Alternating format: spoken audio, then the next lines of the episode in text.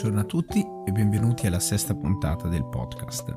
Non ho tenuto fede a quello che mi ero proposto, ovvero di fare una puntata a settimana.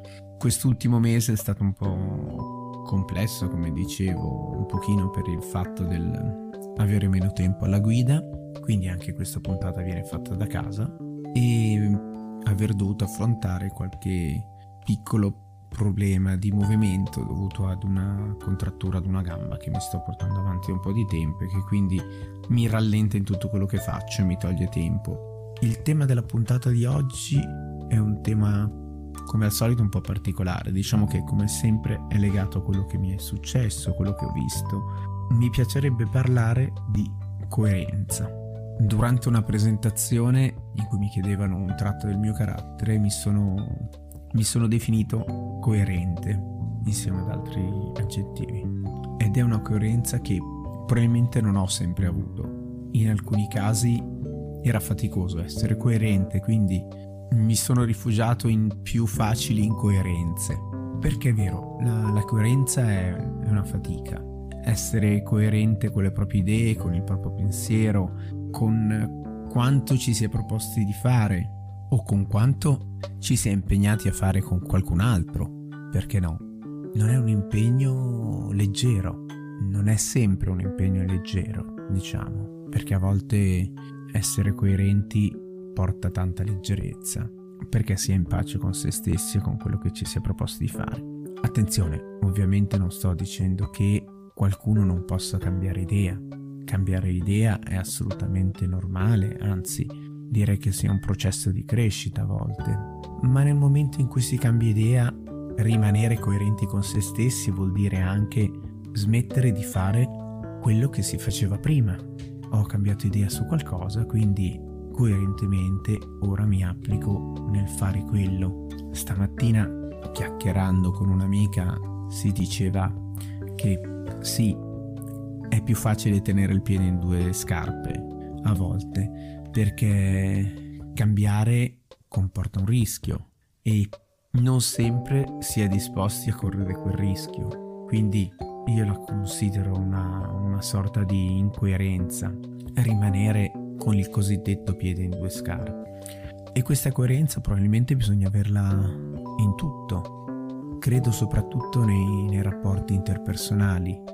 La coerenza è quella che ti permette quando parli con con un amico di potergli dire hai sbagliato o di poter sentirsi dire hai sbagliato perché la linearità nel, nel comportamento che non voglio assolutamente confondere con la monotonia ma l'essere appunto coerenti permette anche di affrontare con molta più razionalità gli sbagli e le critiche.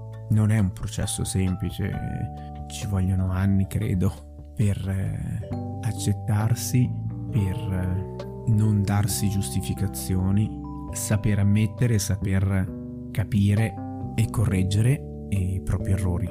A questo punto nasce un, un problema a volte.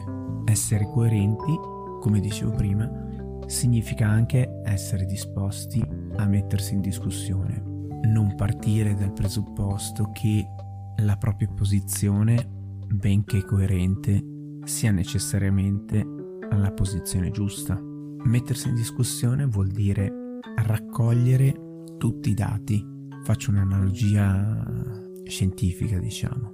Mettersi in discussione significa raccogliere tutti i dati, andare a fondo nel conoscere, andare a fondo nel tentare di capire le conseguenze delle proprie azioni, magari mettersi anche a fare delle previsioni.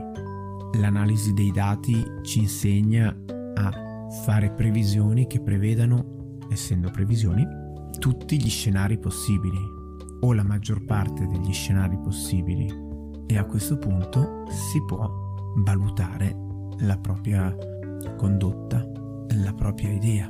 È un argomento che mi porta a riflettere molto, mi ha sempre portato a riflettere molto sul, sul mio modo di pormi con le altre persone, un modo che a volte può sembrare fin troppo supponente, ma che in realtà nasconde dietro una grossa riflessione, appunto un'analisi di, dei dati delle situazioni. Poi c'è sempre la, la possibilità del, dell'imprevisto, c'è sempre la possibilità del, dell'impulsività, ma piano piano ho tentato di andare a limare quelli che sono questi, questi aspetti.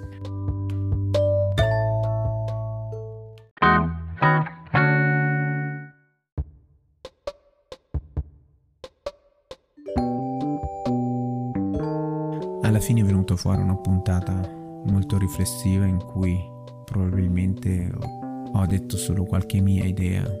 Non so se ci sono spunti per, per una discussione o, tra virgolette, aiuti per qualcuno.